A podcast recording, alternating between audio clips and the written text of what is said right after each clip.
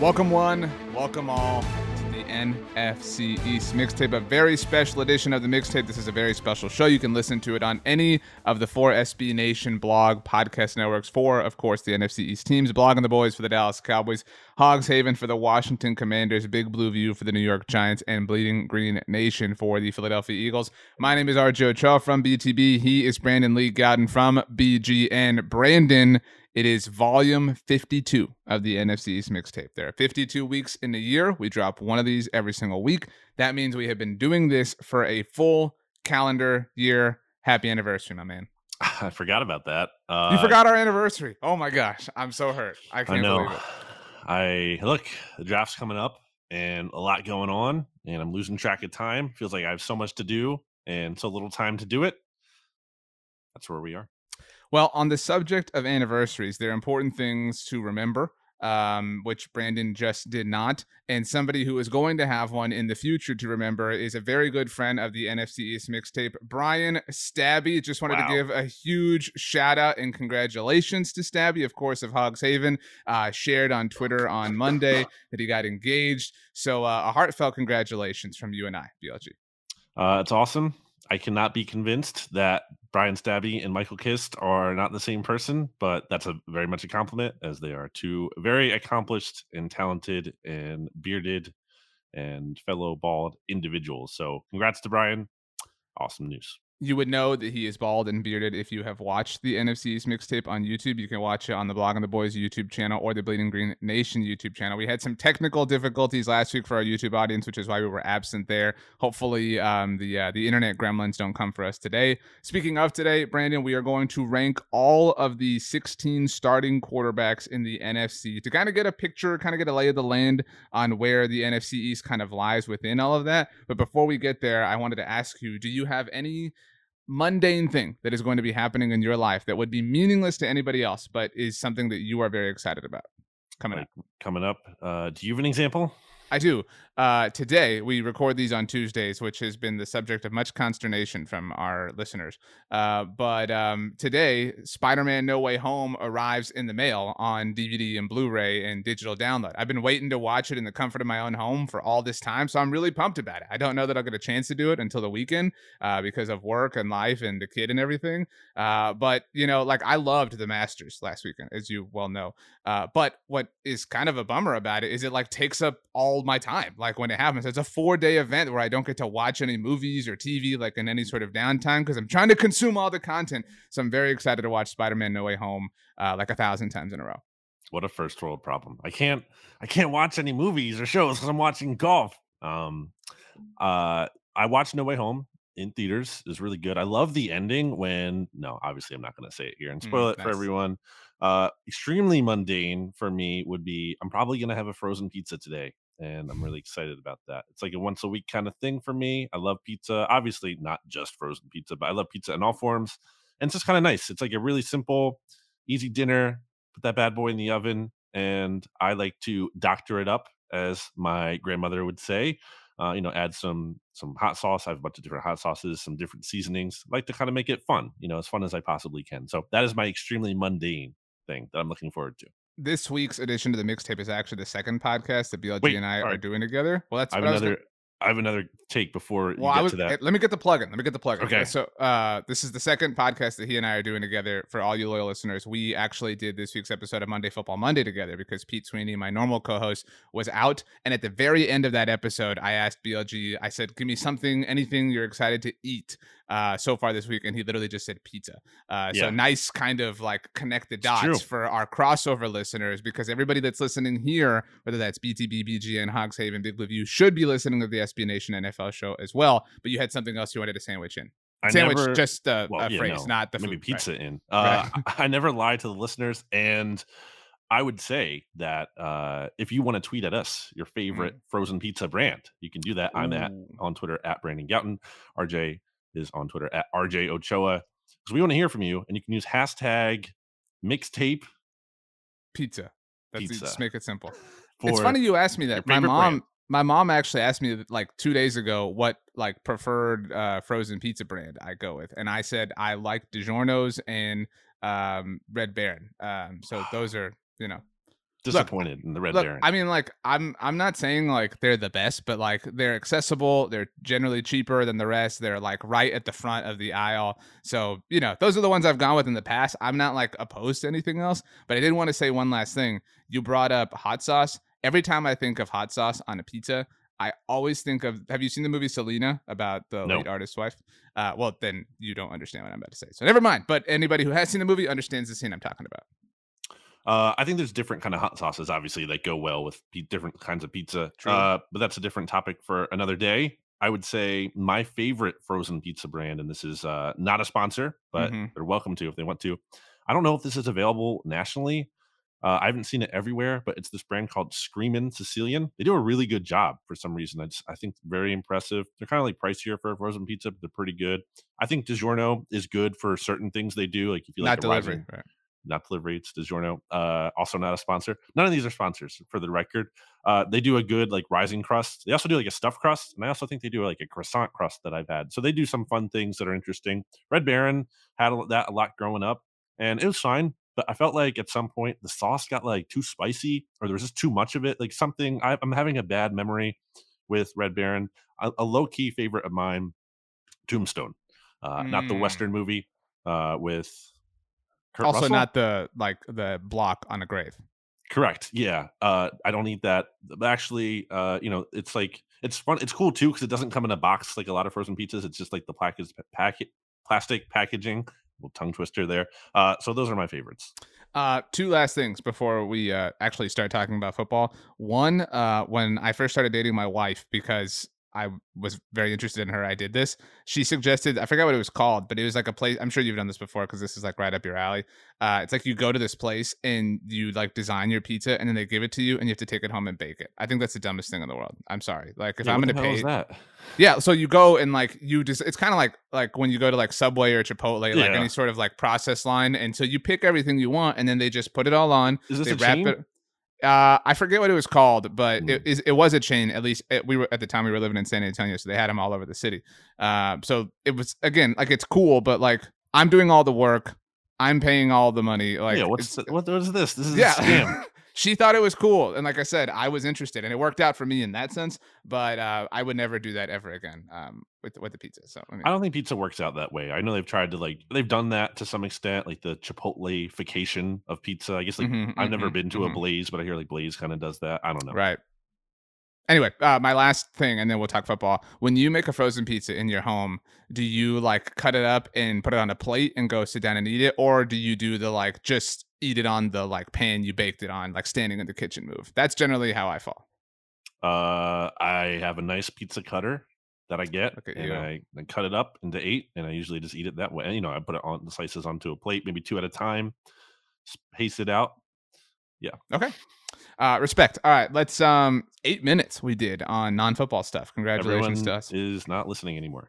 uh, make sure to rate, review, and subscribe to your preferred podcast feed here uh, with all the four NFC East teams. Yeah, all right, so you some some readings of the reviews at some point. Here. We're gonna get there. Uh, we have a lot uh, that are backlogged. Shout out to all of you. Yeah, I mean, but you know, actually, you know, we've got a kind of a meaty subject here. I mean, ranking the NFC quarterbacks. This is important because there's been this like defection of talent from the NFC to the AFC, including one of the better quarterbacks and Russell Wilson, a popular uh, player on the NFC's mixtape. Uh, you know, I just you know I, I oh, love I'm, I'm, a, I'm an NFC guy, but uh, you know, I AFC baby. You know that I, I love that blue end, but I mean that the red eight is just something about it. I mean, it, you know, uh, you know, it, there's no A in Let's Ride, but maybe we can get one in there. You know, there's uh, two different vowels. Let's ride, baby. Let's go. There's not, an A in baby. Yeah.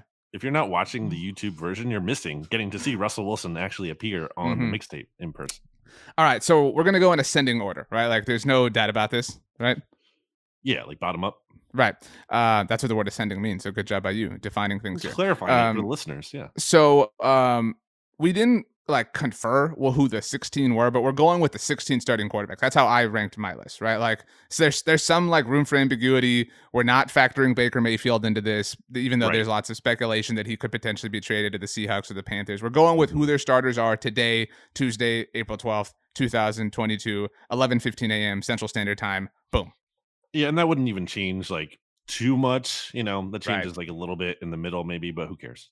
All right, so we agree that number 16 is Sam Darnold, right? Like there's no I have Drew Lock. We talked about this actually on Monday Football Monday, but He's have Sam- 15 for me. So I Yeah. I have Sam Darnold 16, Drew Lock 15. You're splitting hairs. It doesn't Right. like I'm not about to argue this. They're if yeah, okay. If you want to go the other way, fine, whatever. I would just say Darnold is like, you know, as a higher pick and he's slightly younger. I would say like maybe he has a little bit more upside and he, he did some things as a runner early on last year. But either way, uh, these guys clearly are not viable starters. And imagine being a Panthers fan or a Seahawks fan and just like having to go into the season with this. this Life comes at you so fast, and this really wasn't. This was actually kind of long ago, but these two teams, the Seahawks and the Panthers, met twice in the playoffs. They met in the divisional round in 2014. That was that crazy, uh, like Kam Chancellor jump over the goal line field goal block game. That was in Seattle, and then they met in the divisional round in 2015, uh, when the Panthers were 15 and one, and then wiped the floor with them. Um, but like, who would have thought? You know what I mean? Like you know, eight, seven years later, again, that is a long time, but that these would be the bottom two teams. Like I just it's a hard pill to swallow. And granted, the Panthers have kind of been here for a little bit. Uh and, and Cam kind of had his his, you know, career sort of fade moment. Cam not in the news right now for good reasons either. Uh really, really bad luck for Cam Newton as of late again. But um, but yeah, I mean, just you know, the NFL is fickle like that. Uh, who do we have above the the bottom two? I have at number 14, Detroit Lions quarterback, Jared Goff. Really can't argue uh strongly against it. I have Daniel Jones here just because not not so it's an interesting exercise obviously because I would acknowledge that Daniel Jones has more upside, at least more of a ceiling left, but obviously Jared Goff has accomplished more as a starter. Now, you know, he, he was paired with a, a head coach who's won a lot but isn't actually any good and is overrated and uh really more impressively a supporting cast that helped him out there with the Rams. So it's the same kind of tier for me of quarterback. Mhm. Jared Goff or, and Daniel Jones are still, and that's how I kind of am like subdivided here into different little tiers, but uh, not the ones you cry, but actually, you know, like the, Right, the right, right. rankings. Yeah, just T I E R S, right? for- yeah, yeah, just just for the listener. Um, so I think uh, when I think about Jared Goff, like there are reasons like um like Sam Bradford was a number one overall pick, right? Like you can look back on that and you can understand that, right? Like you could be like, hey, this insane arm, like whatever, blah blah. Like okay, cool. Like you can understand how at one point in time people viewed him as the best quarterback in the NFL or, or in like the NFL draft, excuse me. I like even looking back, it's difficult to see how anyone ever viewed Jared Goff that way. Like he's become so awkward and clunky that it like that has clouded my vision. Does that make sense? Like I, I can't like get beyond that. Like all like all I can think about when I think back to the pre-draft process in 2016 was his small hands. Like shout out Kenny Pickett. You know what I mean? But like that's that's it. Like I cannot like actually believe that that happened and that the Rams traded up to draft him. Like that gets forgotten too. Yeah, and it was because from an Eagles perspective at the time, it was like, well, great, because I, I'd rather have Carson Wentz than Jared Goff, just from a standpoint of this dude's like way more athletic and seems to have more upside than Goff seems kind of like more of a safe prospect. And I think you give Jared Goff a clean pocket to work with, and I think he can make some good, accurate throws. But the problem is, you know, you're not really always getting that, and you don't really trust him to create outside of structure, which is obviously why he's lower on this list and he he's a product of the system around him. We saw that with the Rams, and we saw that last year with the Lions. Like if you give him a good supporting cast, he's going to get you to the playoffs. He'll be fine, but he's not going to get you over the hump. He's you're not going to win because of Jared Goff. You can win Right. with him, but that's where he kind of uh, maxes out. So, but you have Daniel Jones here at 14. So that would be our first NFC East presence. Um, so many turnovers. Like that's that's the big problem. And again, I, I- think that there's there's a wider range of outcomes for him than like a Jared Goff. There's more of a ceiling, but he's just been so many turnovers. The injuries are a low key issue. He's dealt with that multiple seasons now. Like, and that's something. And last year with some of the next stuff and all that, like that's that's concerning. That's like a red Sure. flag. So, but he's still an athlete. Like that's that's where like I I differentiate him from Goff. Like if we stick with the like analogy of pizzas, uh, which is appropriate. Like Goff is this like it you pulled it out of the oven too soon, so like the middle's cold. Like it's it's not like eatable or edible. You know what I'm saying? Daniel Jones is like the kind of pizza that like it falls apart, and so you've got to kind of just like ball it up and shove it in your mouth. Like there's Ball still it up. legitimate taste there though. I don't you know what I can mean? Do that with any kind of pizza, but uh, Well, like, but, uh, like Good. any kind of food, like you know what I'm saying. Like sometimes, like you're eating a like a meal and it like it's messy, or whatever. But and so you just gotta like shove it in, like, and I'm it's still really like good. like a It's- burger maybe.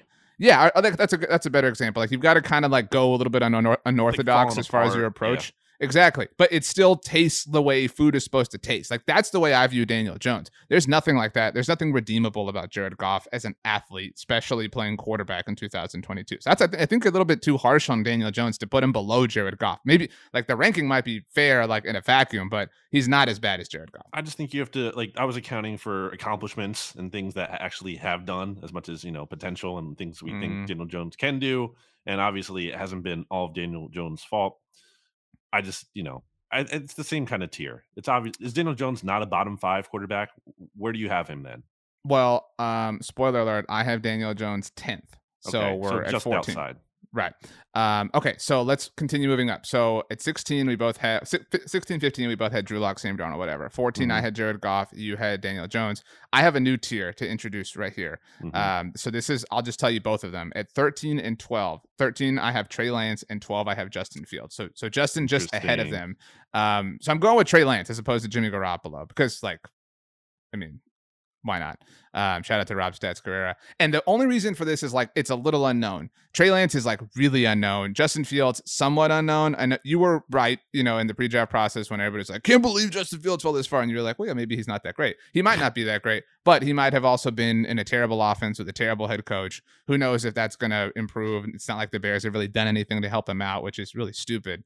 Um, but there's just there's so much unknown. And so i don't feel it's fair to rank them ahead of daniel jones because we've seen Dan- daniel jones do some legitimate things at the nfl level. I'm totally fine putting them though ahead of jared goff drew lock and sam darnold. Like i've seen enough to fully write the book on those three quarterbacks but so this is my like kind of unknown kind of not unknown don't really know where to put them tier with Fields, people were, I swear, people were saying, "Oh, they may be able to win the division," or at least they were like, "They might." People said that because that was at the draft when the Aaron Rodgers stuff was super hot and like okay. he might leave. So that was a, a, a legitimate factor that you have to consider. But even still, like even make the play. I think even after that was clear, he wasn't, or I mean, okay, yeah. So there was the uncertainty for a while, but still, the point was, I think there was a lot of Justin Fields is going to be good right away. I did see a lot of that, and then he wasn't, and then there was like backtracking. Like, well, you know, it's not like we expected him to be great. Anyway, uh, that's a whole aside. I so for similar identification but different ranking value.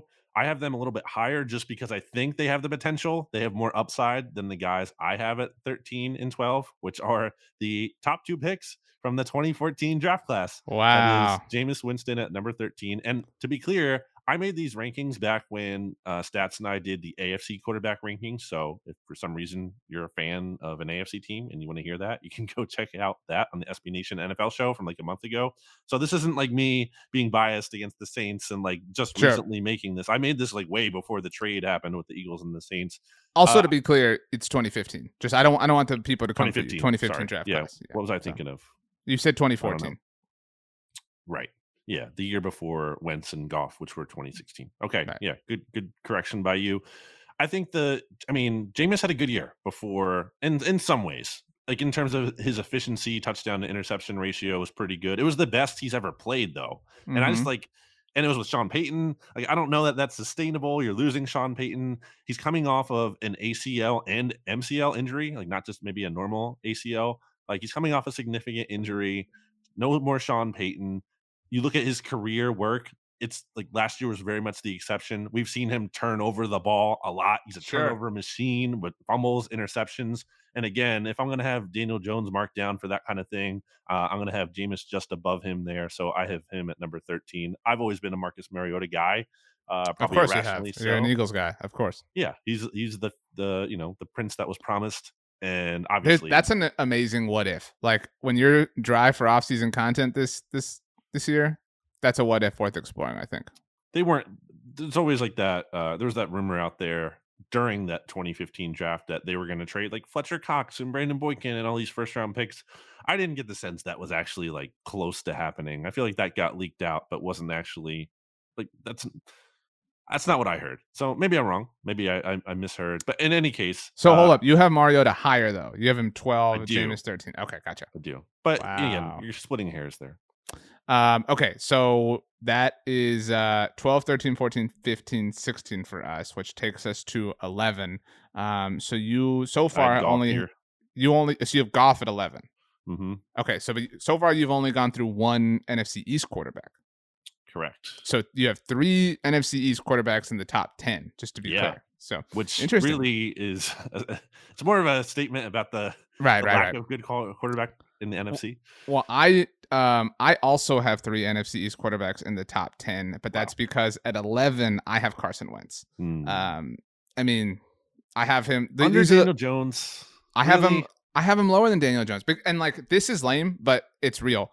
Like the locker room stuff, right? Like that's a real thing. Like I I maintain that he is not this terrible player.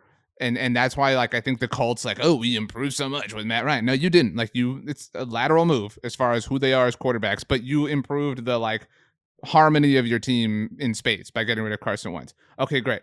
This is like the worst locker room in the NFL, right? like with the worst ownership and the like worst um, you know, kind of vision, however you want to put it. And you're putting this dude, this is like Nas for that momentum. You know what I mean? So that's a factor for me. I know that's unfair, but it is a real thing. I mean, this is a team that was fighting on benches is this season. Ironically, of all things, fighting on benches. And so like I I I would posit that Carson Wentz will only exacerbate that issue, which is why he's 11 for me. I think under Jones isn't fair because Carson Wentz, for all his faults, and I agree with that, you have to weigh that stuff. But I still think you're talking about like a top, like, like I don't know, like if you look at his 2019 kind of last season, it's you're talking about like a top 16, 14 quarterback in the NFL. Like it's not anything special, but I think that's more than what Daniel Jones has shown, at least more regularly. And obviously the upside. And I don't think Wentz is any getting back to MVP form ever but like he has tools as well. Like he has raw talent, and maybe not as much as he once d- did with all the injuries. And again, locker room stuff is a huge, huge issue, and will be a big reason why he's never going to win anything meaningful. But I think he deserves some more benefit of the doubt again, just based on accomplishment over Daniel Jones. Uh, and so I actually have Jalen Hurt, or sorry, Carson Wentz a little bit higher than you do. Mm. So that takes us to the top 10 because you had Goff 11. We already touched on him. Um, I will say not my number 10 is Daniel Jones, who we've touched on a lot. So I have two NFC East quarterbacks from 10 through 16. So I don't, you know, only two, uh, maybe in the top half. We'll see. Uh, but, um, but yeah, I mean, I, I just, you actually the person who convinced me a little bit on Daniel Jones, to be very fair. Like, you are right that there is an athlete somewhere in there. And the same way we're going to somewhat fault Carson Wentz for his off the field or in the locker room sort of shenanigans or hijinks or whatever, I think that it is beneficial the same way it was for Jared Goff having Sean McVay for Daniel Jones that he has Brian Daboll. I recognize that Brian Daboll is unproven as a head coach, but I'm I'm interested in that. I'm willing to bet on Mhm. that. Like I'm I'm not willing to bet a lot. Like I don't know what you know like if if we had to like devise odds on them, I I would like those odds to, to a bet long on. shot bet. Right. And I, I think that that's, I trust that, or I'm more willing to trust that than I am almost any other of these set of circumstances. Like like ten dollars to win two hundred dollars or something like that. Yeah, something like that. Like it is very, you said, you know, a little while ago, but it is very Jameis Winston with Sean Payton ish. Not to say Brian Daboll is Sean Payton, but like that archetype of a move sort of thing. It's worth a look, yeah, and uh, we'll see how that goes this season. I have Justin Fields at number ten and Trey Lance at number nine. Again, you can kind of you can flip those. I think Fields, for all his faults, and there are many, especially because he just holds onto the ball for forever. Uh, he does have tools. Like you've seen the flashes of. I understand why people are intrigued with him and we're getting excited about him last year. Like I understand what you're pointing to when you say that. It's not like I can't see anything here.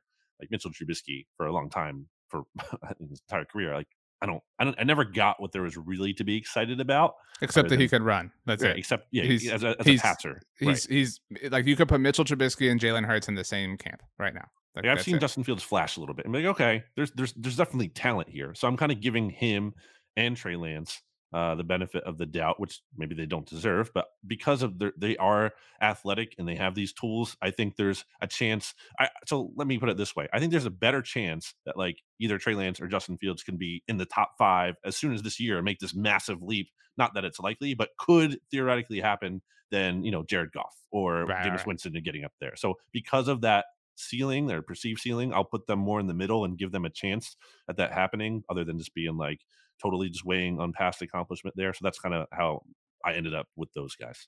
I agree. Um, I did want to just sandwich this in uh, again. Um, just a tweet that I just saw right now while we're recording. Um, this is from Darren Haynes, who um, covers um, all things Washington sports um, out of Washington, but tweeted uh, breaking oversight committee sent letter to federal trade commission indicates commanders and owner dan snyder may have engaged in troubling long running and potentially unlawful pattern of financial conduct that may have victimized fans. Uh, so we've already heard the stories about him allegedly uh, pocketing uh, the profits from visiting or like keeping them from visiting owners or visiting teams or organizations or whatever if he's keeping money from fans um not that like there's anybody left on team snyder or that anybody ever was there but um it only makes the situation all the worse. It's amazing. Like you think it can't get any worse but somehow it always does. It's always funny because i see a lot of fans just you know based on following eagles fans who are like get dan snyder out of here. And it's always like a weird thing to me because it's like obviously I agree in a vacuum and as someone who has empathy for other maybe other sports fans. But like from an Eagles perspective, it's like, no, what are you talking about? Keep him here forever. Yeah. It's great. Um, yeah. Like, I mean, we're so sad that Dave Gettleman is gone and Joe Judge. Yeah. Like they were some favorites of the NFC's mixtape, at least in this current construction of it. Jason um, Garrett as well, you know. Yeah. Both times. Giants and obviously Giants version for you, Cowboys version for me, and Giants version. Uh, um, really sad. Why don't we take a break here because we're halfway through? Well, um, Okay. So time for our break. Uh, podcast audience, we're back. YouTube audience, we didn't leave. Um, so shout out to us um, for magic that happens. Cool. Shout out to Rachel uh, our fantastic producer who puts all this together. Um, so great job, you BLG, remembering that. Look at you. You proud of yourself? When it's when we're doing like rankings here on the oddcast or not here on the oddcast but How here or slash the oddcast well i know mm. you confuse other podcasts mm. that you're on for the oddcast the listeners know that as well um if they heard the look ahead last week but it's just like a natural break you know it's like oh we should probably just do it halfway it wasn't the, the look ahead it was the look ahead two weeks ago it was the oddcast last week when, when you highlighted it so you know yes, way to be factually incorrect again, i believe yeah. on the look ahead Anyway, um, okay, so my number nine. Are we ready for this? Uh, we've already talked about him, but Marcus Mariota is my number nine. Just like I, some of it is situation. Like, I mean, we're not excited about this. I actually saw a tweet a little while ago, right before we started recording, that uh, Arthur Blank um, said that he is looking for the next Matt Ryan. Whoa, looking Shoot. for another franchise quarterback. What a unique thing.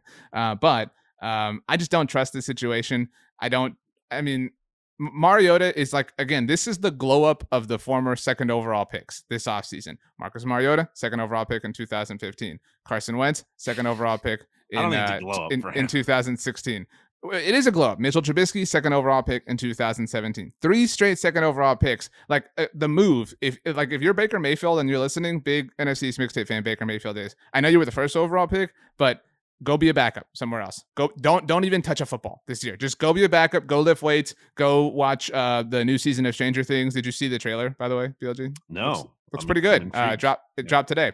Uh, but just just go stay out of the limelight for a year and then next off season people will talk themselves into you. People people will think just because they haven't seen you in a little while that like you got better. And that's what people think about marcus mariota. I know we've seen him a little bit um, in in you know vegas but still not really the same thing. Uh, i know carson Wentz played last year but again like all the hype exists because of his previous draft position and why mitchell trubisky like he didn't do anything last year. Like you know what did he do that like merits being the starter for the steelers this year? Nothing. Uh, but um you know so yeah, uh, but, the year for Saquon Barkley then? The year of number two picks? No, he's a year too early. He's he's still too close to being a second overall pick. So next year, when the Giants cut him, it's going to be like we'll get the wherever he signs in the spring of 2023. We'll get the like Sports Center graphic uh, that's like ima- like th- this is the like insert team here offense, and it's gonna be like the the screenshots of like each individual player. It's gonna be like Saquon Barkley. It's like yeah, he sucks. That's one of my least favorite things about the NFL offseason is when people like people will do that for like literally any player. It's like oh Jalen Reagor and DeVonta Smith and and you know Quez Watkins. It's like okay, but like just because you make a picture or a photograph, like you Photoshop, a photograph. If you Photoshop uh some players together, like doesn't mean they're good.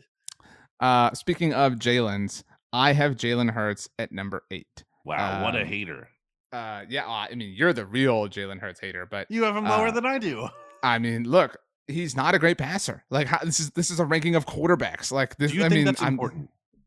Hell yeah, I think it's important. Like I mean, okay. like and especially if you're a I team that agree. is if you're if you're a team that's investing like premium resources in wide receivers like, like the whole goal is to throw the ball. Like i think about all the like resources and like jalen Reagor sucks whatever but like the, he's still a first round draft pick. DeVonta smith's a first round draft pick. Dallas Goedert's a second round draft pick right? And Yep. and has a second contract that he got like really recently. So like how can you have all of this investment in the aerial attack of your offense and play in the year 2022 and and just think that running the ball a million times is the way to succeed. I will give Nick Sirianni credit that he has like understood how to like make lemonade out of this situation, but just because you can make lemonade doesn't mean it's good lemonade. You know what I mean? Hmm. What kind of lemonade is your favorite lemonade? Oh, um, oh man, like I hate to go like super corporate and the man or anything like that, but the um, you know the strawberry lemonade at Chili's, you know what I'm talking about? I don't think I've had it. I like a Chili's.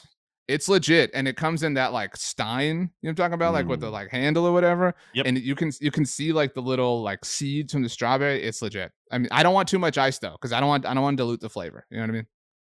Uh, really niche here, but there's this uh place in Trenton, New Jersey, RJ, Mm. called Capital, New Jersey, if you didn't know, called Halo Farms, and they make the best dang lemonade. Some of it that I've had in my life. Always had that growing up. It was great.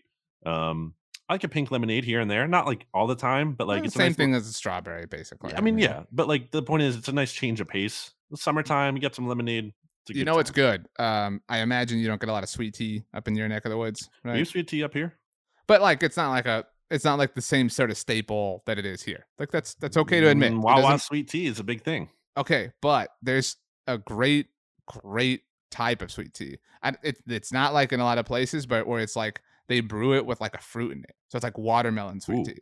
Oh, dude, it's it's legit. It'll Used to get the. McDonald's sweet tea. That was always good. I felt like Oh man, what a just no. If you're gonna go like fast food, Chick Fil A, Chick Fil A sweet tea. Let's party. the lines, man. Always a They, line. dude, they go so fast. Huge line. Like who cares? They Ah. go so fast. it's, it's you know it's the principle of the thing. All right. Uh, so All right, so I have Jalen Hurts at eight. Who do you have at eight? I have Carson Wentz just under. Jalen Wow, you love him. You miss him. You wish he was back. Embarrassing. I have him at number eight. Uh, you know, middle of the road. That's what he is at this point in his career.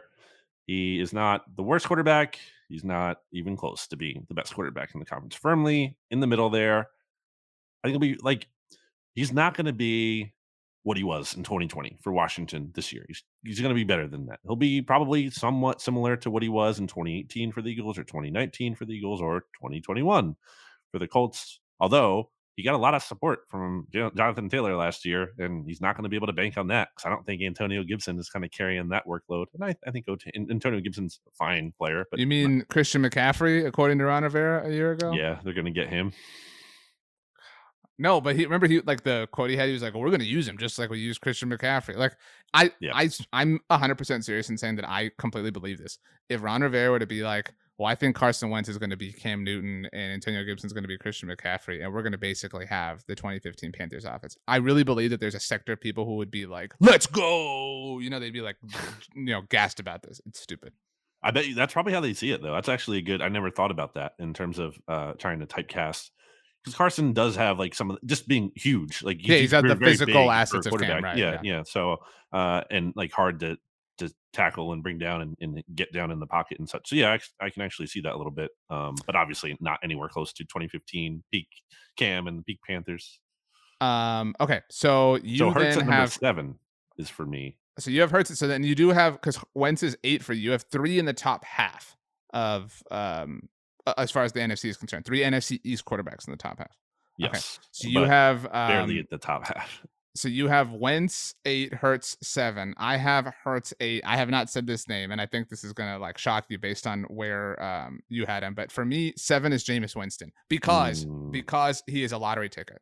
That's that's how I view Jameis. And like I will admit it's not a great lottery ticket, especially right now coming off the injury, especially without Sean Payton. But we've seen that lottery ticket hit before. You know, like we have. Now, now granted, it Mm. has it has come with a negative we? side. We have like he can In what up meaningful way? Not any, but like we we've but we we can we've seen him put up big numbers. Good argument. We we have seen him put up big offensive numbers. Granted, to your Big point, eh, he, numbers. he has at the same time put up bad offensive numbers, but that dude lurks within him. I'm I mean like and he also his only season in New Orleans did not have Michael Thomas. I don't even know what that means, but you know what I mean like it's such an unknown. Like, you know, as far as who Michael Thomas is, they st- and like part of this ranking for me hinges on what they do in the draft. Like it's it's an optimistic ranking that like maybe they do draft a Chris Olave whatever. So like all of a sudden Jameis is cooking with gas down in the bayou. So like I'm I'm interested to see that. I'm willing to admit though that this is the one I'm least confident in. Sure. Uh, it's hard to it's hard to feel that way, but maybe they also draft a Matt Corral or a Kenny Pickett or Malik Mhm. Willis. So like maybe he's not even Well, the starter the then, whole year. Then we got to redo this whole exercise, and then it's stupid. So, um, okay, so we do have the same top six because we haven't said any of the names. I think this is yeah. I think it's hard to argue Right. that the top six isn't the top six in some order. Right. So like this is a clear tier, right? Like and there are tiers within this tier, but this is like there's a clear separation from this group that we're about to discuss and everybody that we've already discussed. Agreed? Yeah, Okay. I would say above average within the conference. Right. Okay. So number 6, do you want to go first? Do you want me to go first? How do you want to do this? Cuz I, I know yours. I know yeah. yours. Yours is Kirk Cousins. is. Of course it is. Mine is how could Kyler, it be anything? How could Mine it is? Kyler Murray. Oh I I'm willing to put Kirk ahead of Kyler. And some of it is the baggage too. We talked about this on Monday Football Monday. Kyler is maybe like the only person who has not properly executed the unfollow the team on Instagram move, right? Like Kyle, there is dysfunction in Arizona right now that is brewing. I think this is his last season there. Willing to go out on a limb there. No, not in a super original take. I and Kyler, like we you we love to bag on quarterbacks who fail, who whatever, this and that, whatever. The way that they collapsed has to Yes. be put on him in some way, shape, or form. And it isn't. Like for some reason, he kind of skates scot free It's all within Cliff. that. It's all Cliff. It's all Keim. It's all everybody else. It's it's all just like the Cardinals. People are willing to kind of generalize it that way. Why? Why? Why isn't Kyler held responsible for the complete and total collapse that happened not just this past season, but they lost that win and in game to John Wolford or whatever two years Mhm. ago. I mean, like Kyler is kind of somebody who shrinks in big moments, whereas Kirk, who I have at fifth, like I'm not saying- comes up big in big moments. I, I'm not saying that, but we have seen the touchdown throw that Kirk had to Kyle Rudolph against New Orleans in the Okay. playoff game two years ago. We have never seen that moment from Kyler Murray. We have never seen that. Okay. Um, Kirk is a loser. We all know that. And he's going to be a big reason why Justin Jefferson is in his last season with the Vikings. A little oddcast crossover here today because you haven't had the chance to listen yet, RJ, I'm sure, but you will later to, as I know you will. Uh, we did, Stats and I did our most controversial takes for the off day debrief. And one of mine was on Car- Kyler and about how the Cardinals' concerns about him, which everyone seemed to have like strong reactions to and seemed like we're too harsh to me, we're not really too harsh and we're not really totally off base. And to your point about the collapses there, six and 11, RJ, in games that have been in December on over his career. He has an average passer rating in December on of 45.9. And that doesn't include his 40.9 passer rating in the playoff loss this year to the Rams. So, yeah, he has not been good. Now, obviously, he has some athleticism. He did get better last year in terms of years before. So I'm not saying he's at the bottom of the conference. There are some tools here. He's he's a electric runner and a dangerous runner. sure. Um, So what? and he and he has talent. He's like arm talent. He can make some. So so like he deserves to be, I believe, in this top six. He's he he can Yeah. do some things. Um, he can get you to the playoffs in theory. Like you're you're a playoff contender with him. But I agree with you. He has not caught enough flack, I, and I think part of it is t- play fans, especially. I don't know if I'm getting old. I am getting old, but I feel like this new generation of fan, RJ, just they just love the players too much. Like they can't criticize the players, especially quarterbacks. It's like he's the quarterback, so we we can't criticize him. We Yeah, have he's- to support him no matter what. Like the way people the way people feel about quarterbacks is he's either flawless or he's trash. You know, like Right. there's no like in between for anybody. And that's like you're guilty of that when it comes to Kirk Cousins. It's Uh, so much easier to blame the coach. Like it's because it's just like it's it's always the coach's fault for everything for some reason. And NBA happens a lot too. When for some reason like it just doesn't even make sense when you're looking at the money too. It's like why is all these uh, the players are getting paid like millions and millions and like big millions of dollars while the coach is making what a few a year? Like and you're blaming the coach?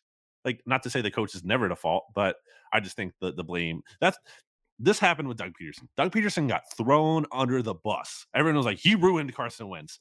Give me a break. Like we saw that wasn't true at all. And people wanted to like just drag Doug, who won a Super Bowl without Carson Wentz and with Nick Foles at quarterback instead. Even and, like, and not just that- won a Super Bowl like you know this like Mickey Mouse one. Like he beat he beat he beat the like greatest act of the goat. And then It- they it- got back to the divisional round next year with a backup. Like, so it wasn't just like total one year fluke. Like, he did some really good things. And even then, Doug was still getting all of the blame, and Wentz was like blameless in a lot of people's eyes. So I think that's part of it. I think that quarterbacks, especially high profile quarterbacks, are very smart and not to take away from their own intellect, but also have very smart people working for and around them.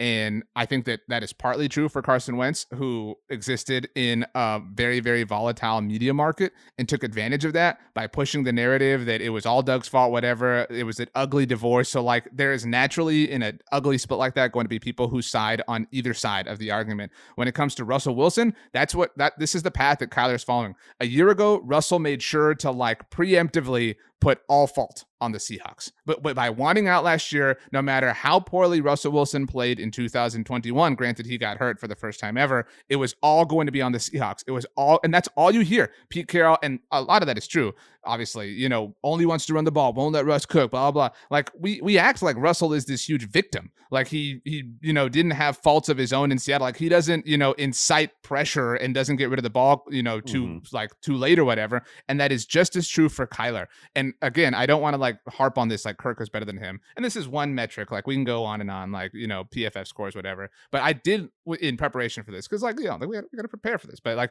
uh Football Outsiders DYAR ranking. Okay, again. DR. not- do I mean, I'm laying out the initials though, like for anyone who you know doesn't want to hear it that yeah, way. I was just saying them. Right.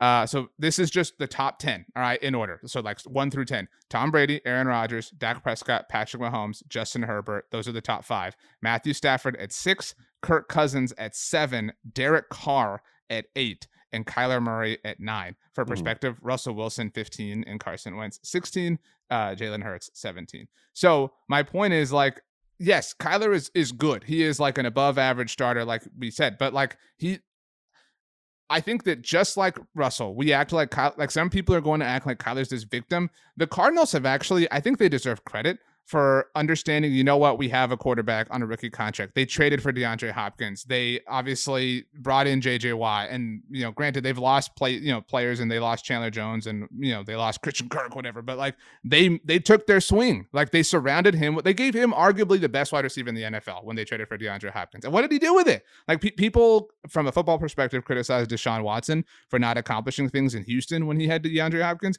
What has Kyler Murray done? Like he threw him one hail mary one time against the Bills. That's it. Like that's that's like the only thing we're going to give him. It's stupid. Uh, you could flip these for me. It's another one of those situations where easily. Oh flipped. wow, I've worn you down a little bit. We can flip Kirk and Kyler. Let's well, I go. mean, same tier, but like they're both not winning anything significant. So congrats. I will say I have Kyler above just in part though because he's 24. He's younger. In Sure, theory, he fair. still has some like Kirk is what he is at this point. He's not gonna. He's an empty stat stuffer or whatever. so Kyler, in theory, could make a leap. I'm not going to count on it. I would break the top six into three different tiers. So like this is one, Kirk and Kyler. Like you said, you can flip whatever ones you want in this order. If you want to have Kyler above Kirk or Kirk above Kyler, like I can live with that. The next tier is two quarterbacks that are obviously Dak Prescott and Matthew Stafford. I would Mhm. imagine that you have Stafford ranked higher. I would hope you would too, considering he just won a Super Bowl. Okay, so like I'm not denying that, and I'm not saying like it doesn't matter, but they also almost blew the divisional round game against the Buccaneers. Like, Yes, we're- almost. And, and he almost, th- he, but he all he actually threw the game-losing interception in the NFC Championship game. Mhm. I mean, like, so we can't just like look at the positives here. I acknowledge he is a fantastic quarterback, has an amazing arm. He also might have the best receiver in the NFL in Cooper Kupp. Not that Dak Prescott doesn't have any weapons, but if like I think it's the same argument. Like Dak is younger, Dak has more mobility. Dak has maybe just as maybe not just as big of an arm, but I think he has close enough to as big of an arm. Like Dak has an incredible deep ball as well, and he's one of the more efficient passers in the NFL. He doesn't take a lot of risks, which maybe he start he should start to do. Maybe that's been part of the issue here. But I put Dak ahead of Matthew Stafford, but I'm I can totally acknowledge that it might go either way. Again, similar to the way that Kirk and Kyler are. I think these three tiers have that with all two quarterbacks in each tier. I think you have to give Stafford the benefit of the doubt here with the postseason. I know what you can say, whatever, close, whatever, and he wasn't good to end the regular. Okay, season, so in the way. postseason, they beat the Cardinals, who we just Mhm. trashed, and Kyler. Okay, then they almost blew it against the Buccaneers. Then he Mhm. threw the game-losing interception against the the 49ers, who he had lost to in an important game in Week 17. yes, he had a great performance in the Super Bowl. He deserves all credit in the world for that. Not taking again, I'm not saying it's insignificant or doesn't mean anything, but the totality of his career matters as well, not just like a couple of games. Yeah, and I don't think like I would put the top two in this conference in elite, and I wouldn't put right. him in elite, but he I think he's at the top end of like pretty good quarterbacks. Uh so that's why I have him number three over Dak. And like what does Dak need to do this year? Like what is the bar for him? I think so Dak really disappointed over the second half of the season, and Low that was key. I feel like that doesn't get talked about enough because you know Well, it's you're all not- the bullseye you're is on McCarthy. you're not Like, hanging out on my Twitter timeline. But national perspective, obviously. Like I think the national focus is on McCarthy, McCarthy, McCarthy, and like Dak kind of slid under that. I would disagree with that only because I think people tend to focus on the calf strain that happened, which is ironic because now Luka Doncic has a calf strain, uh, like uh, as far as Dallas superstars are concerned. Um, but that like people are willing to give like the or the fault for his play to that, right? Like, oh well, he wasn't the same after the calf, whatever. And I will give Dak credit himself that he went on the Rich Eisen show in the lead up to the Super Bowl, and he said that he actually is given more credit than he feels he deserves. That he doesn't feel like it was as large of an excuse as a lot of people make it out to be. So give him some credit for like owning that and some accountability, whatever. There's no question that he was that that might be the worst he's ever played. Certainly the worst he's ever played with legitimate talent around him. This offseason feels very similar to 2018 when the Cowboys cut Dez Bryant, and rightly so. I think they were proven correct in that move, and then tried to go at the wide receiver uh, very infamously with a wide receiver by committee. They signed Deonte Thompson, they signed Allen Hurns, they traded for Tavon Austin during the draft, they drafted Michael Gallup, ultimately panicked and had to trade for Amari Cooper, which saved their season.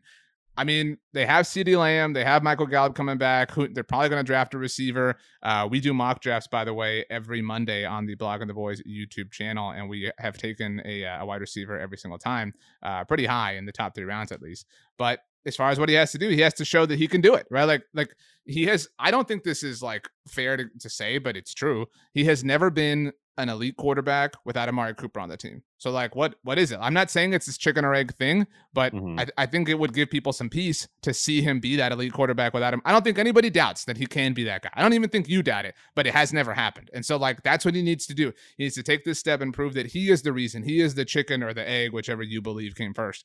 Um, which is maybe a, a different subject that we do um, at a certain point. But um, that's what he needs to do. I mean, I don't think that Matthew Stafford is that guy. To be very clear here, I think Matthew Stafford was the final Infinity Stone, and Matthew Stafford benefited from a, a, cowardly but great head coach, great wide receiver, great defense, also playing a, a a team that had a really obvious weakness in the Super Bowl. But all those things matter, and all those things are relevant, and all those things go into the pot. And he still won, and he still had a great performance and, and a clutch performance in the, the biggest game of all games. And so, um, yeah, I mean, I'm I think that you can at least acknowledge that these, just like Kyler and Kirk, could be flipped depending on a variable, a number of different variables. All right, so that brings us to the final two, which are pretty obvious. So, who is your? Do you want to know who my number two is or my number one? Do you want to tell me who your number two is or number one? Like, how do we want to do this? This, like, if we think about it, this is Survivor, where Jeff is reading the votes for who is who wins. You know, he's not reading the votes of like who's voted off of the final. I guess final three now. But like, do we want to announce our number one uh, or our number two and like it be known? Like, how do you want to do this? You got to go in order. And for me, I'll put Tom Brady at number two. So I that agree. leaves Aaron Rodgers at number one. I mean, you know, for as much as Rodgers is disappointed in the playoffs, he is what? Is he won MVP twice in a row now? He has. that- okay, so kind of tough to not put that guy at the top of these. And obviously, again, you're also splitting hairs. This is, you could flip these, whatever, fine. If you want to go off playoff success, you know, Brady's older, whatever. Um, these are the top. Like this is the thing. Um, it's it's them and it's everyone else. Like that's that's the NFC. It's it's Aaron Rodgers, it's Tom Brady, and then kind of everyone else. And obviously, maybe someone can make a leap, whatever. Um, but you know, it starts with them. I agree. Um, I agree. It's impossible to objectively say that Aaron Rodgers is not number one. I do think, like, again, to go back to the kind of Daniel Jones thing, if we had to bet, like, depending on odds, I might take Tom Brady to like, however you wanted to define it, like finish with more passing yards or finish with more wins or something like that. Uh, because I think the Bucs are more set up for success, especially when you consider the division that they play in. Like, think Yes. about it. Um, like, uh, so we both have Tom Brady too. I had Jameis seven, which was very generous. Um, I had Mariota nine, and um, we agreed that Sam Darnold could be last, right? So like Brady's facing like nothing, but we like Aaron has to compete with one of the top six, like one of the coveted top six here in Kirk Cousins. Like he mm-hmm. also gets Jared Goff and Justin Fields, but he has two games against a much better player and much better quarterback than Tom Brady does. I mean, and they get to play each other, and I would take the Bucs in that game because the Packers don't have Davante Adams. Sure. Yeah. I don't think that's unfair. Um, so if you want to lay it out and like by like playoff teams in terms of like the top seven. So like the Eagles are right where they were last year at the number seven seed. The Cowboys are the four seed. Is that what they were? Isn't it what, mm-hmm. that, what they? So no, okay. they were the three seed. Okay, all. so one spot lower here for me, uh, one spot higher for you, but basically the same thing. And then we have the Washington football team, aka the Commanders, now like fringe playoff team. And then you kind of have Giants as closer to fringe playoff team. I have them closer to just bottom of the league. I think that that is representative of how at least obviously I view the conference. Like I think if there's a swing team, like a, a team who who was not a player that is is it like a cute player this year, it's probably the Giants. And it, but it would require the Brian Daboll like benefit for Daniel Jones. Like it would require some sort of leap in that sense. They will also I think they're the Saints of this year potentially. Like I think they take the spot that the Saints kind of had. They almost had that playoff spot. You know what I mean? Like that's that's just where they're at if things click in the right way. A lot of things have to happen for that to be the case, but it is it's possible. It exists in the realm of possibilities. Why don't we do this real quick? uh, if you'll humor me, why don't we do like ceiling and floor? Like, what's the realistic highest we could see each of these quarterbacks, and the realistic lowest we could see them on these rankings this year? You get what I'm saying? Um, so I think we're willing to acknowledge that Jared Goff, Drew Lock, Sam Darnold, their ceiling is like maybe the. I mean, like the NFC East quarterbacks. Oh, gotcha, gotcha. Yeah. Uh, okay, so let's start with Carson Wentz. I think floor could be like last. Like that's he's he's maybe the only. Maybe I think he'll be above Lock and Darnold. Okay, fine. So, so basically like last. So like last in in real world real, real world terms. Um, but ceiling is like top seven, like top like top eight, like seven, one of the better half. Yeah, seven. Yeah, he. I don't think he could be a top five. I don't think he could be. I think we should also answer: Can they be one of these top six quarterbacks? Obviously, Dak, right. yes, but I don't think Carson can. Okay, so why don't we move on to Daniel Jones? I think the floor for him is like 14, uh, where I put him basically. Especially if the turnovers continue. Like you, it, it, this could be like Daniel Jones gets benched. Like that, that could totally happen this season, right? I could say the ceiling for him would be five. If if things click, yeah, yeah, he he he can into the top six because he has athletic traits and he doesn't have the like you know like a renegade, you know, mantra that Carson Wentz does. Like his turnovers are just because he sucks. They're not because he's like trying to be a hero. You know what I mean? Correct.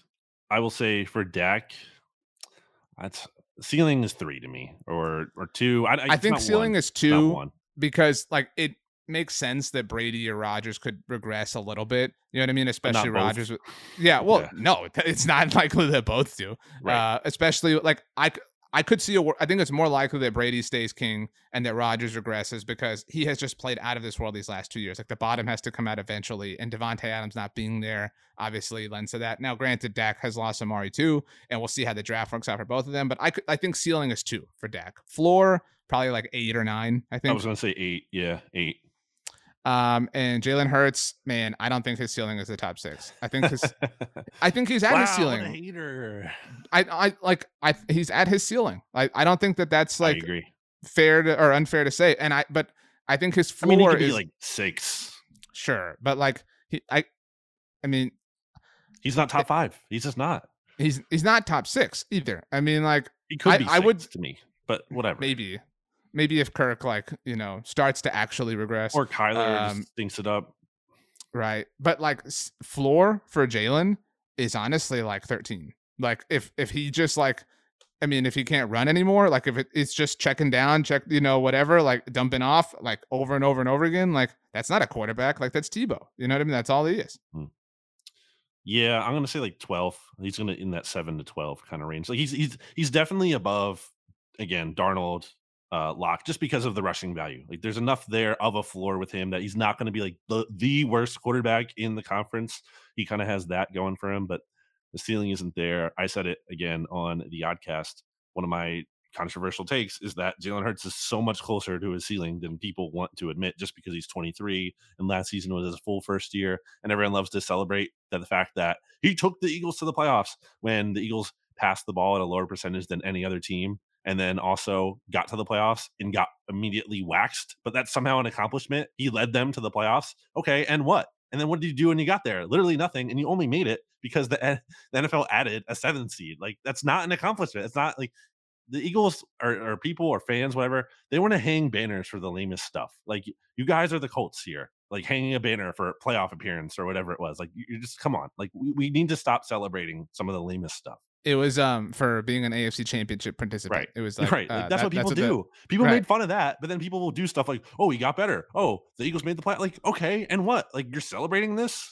I think it's it's so rare that players come into the NFL and hit their ceilings, like their career ceilings, right away. I think we might have seen that with Ja'Marr Chase as an example. Not to say that like he can't be great for the rest of his career, but like it's it's probably unlikely that he's going to be that great ever again, right? Like just again, laws of probability. I hope I'm wrong because he's awesome. And his But I- floor is probably really high. Right, right, right, right. But like we have seen, I think the ceiling of Jalen Hurts right away, but we have not seen the floor. You know, and, and like that's a really, if you're an Eagles fan, a terrifying thought. Um, I also think it's it speaks to like who the like it speaks to the situation that you just described. There have been two seven seeds in NFL history because there have only been two seasons that this has existed. It was the 2021 Eagles and the 2020 Chicago Bears played the exact same way. They Yeah. like the exact same quarterback can't do anything, just run, whatever, blah blah, and survive and just not suck as much as everybody else. That's it. That's that's all that they've done. Like, and that's the like. I'm not, this isn't like me bagging on the Eagles. They just last year they were a playoff team because they sucked less than nine other teams. They were down what, like 31-0 to the Bucs. Like it wasn't even a game. It wasn't even like okay, it was kind of competitive. Then Well, the they- Bucs and they got- away. They got waxed by the Cowboys in the only real meeting. And the second one didn't count. You know what I mean? Right. Like they Yeah, and they they they like, lost to the Bucs in the regular division. season. Like they they were there was a clear like gap in quality between them and the other playoff teams. They got they, they basically got like soundly beat by any playoff team they beat last year. Any kind of team with a winning record, other than the Saints who they beat, but were starting uh Trevor Siemian at quarterback. Okay, great. But what happens, and you know this better than anybody, is like who, who was the who did he who did Jalen Hurts throw that big bomb to against the Niners? That like 93 yard touchdown or whatever it was. Quez, And- yeah. Yeah, but like that happens and it's like, see, it's like, yeah, he threw the ball like 17 yards and then and then like Quez like just took it to the house. Like that is a good throw. But yeah. But but my point is like it gets like made up to be something that it's not. Well, they also scored three points until garbage time in that game. So, like, okay, that's one play that you know didn't work out, but you still had a lot of other time to score more than three points in the entire game. Um, okay, we did it all. We said it all. Uh, our rankings of NFC quarterbacks are in. Your thoughts. BLG is on Twitter at Brandon Gowton. I am on Twitter at RJ Ochoa. Uh, you can let us know by way of review, uh, by way of comment on either YouTube video, the Bleeding Green Nation version, or the Blogging the Boys version. BLG, as we wind it down, do you have anything else you want to say about anything in the world, anything in life, anything that's that's on your mind, on your heart, on your soul? Draft is 16 days away. We'll obviously be ramping some more of that up here on the mixtape. I think I want to revisit what we did last year. Maybe get Ed and Stabby on too, if we can, where we did our uh like the moves that you would most be afraid that the other teams could make to kind of get a sense of like, okay, if the Cowboys draft this player, then that's like as Eagles fans, that's bad news, uh, and and that kind of thing. I think it's fun to get that perspective. Um, so maybe we'll do something like that, or we'll change it up. Who knows? RJ and I will talk about it off pod probably and figure it out. But uh, point being is we're kind of like in a weird funk where we're getting close to the draft, but we're not like talking about it yet because there's still a little bit of time. So so we'll pivot to that. It's like uh like when you're going out right. somewhere, like and it, like you know it takes like 30 minutes to get there, and it's like an hour before you're supposed to be there. So you're like, it's at 30 minutes before you're gonna leave, but it's like, Mhm. and you're like dressed and you're ready, but it's like, what do I do? Like I like I don't have time. around. Yeah, exactly. I don't have time to like start up like anything like notable or serious or anything like that. So, uh, okay. Well, uh, let us know how the frozen pizza is. Well, you will have eaten it by the time everybody hears this. Uh, but he, if you are listening to this on Wednesday, BLG has put a photo of it on his Instagram story. He is on. I'm not putting it. Oh, it's Yes, story. he is. Okay. He- He's, he's on uh, Instagram at Brandon Gowton. I am on Instagram at RJ. So you can go back and retroactively see the pizza that he ate uh, back in time for you, but in the future for us. Uh, Love Brandon. just the just the people like seeing that with no context of the podcast. Why is he posting a frozen pizza on Instagram? uh, the final fourth million eight hundred thirty-one thousand six hundred nineteen words belonging to you. Make them great. We need more empathy in the world. I say this as an empath. Everyone should be more like me. Well said.